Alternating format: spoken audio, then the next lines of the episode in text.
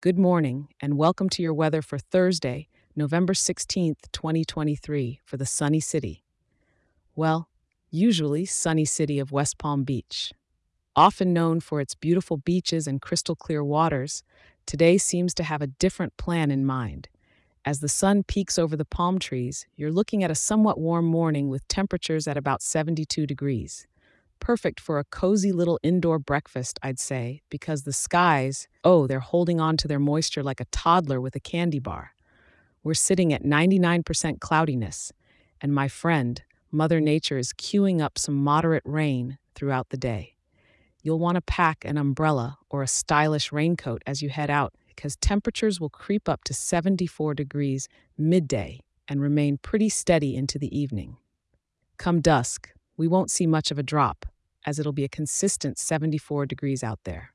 With seventy-eight percent humidity wrapping you up like a warm hug, it's going to be one muggy day. Don't even think about the hair.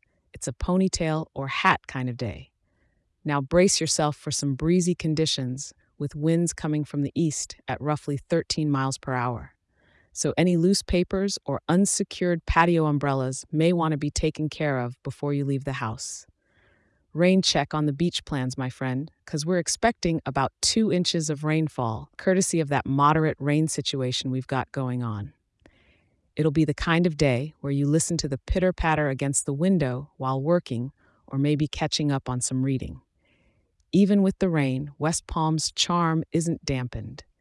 Maybe it's a good day to explore one of the local art galleries or treat yourself to a warm drink at that cozy cafe you love.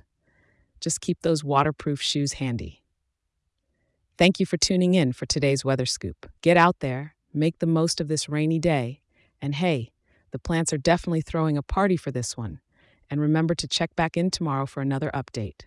Stay dry and stay smiling.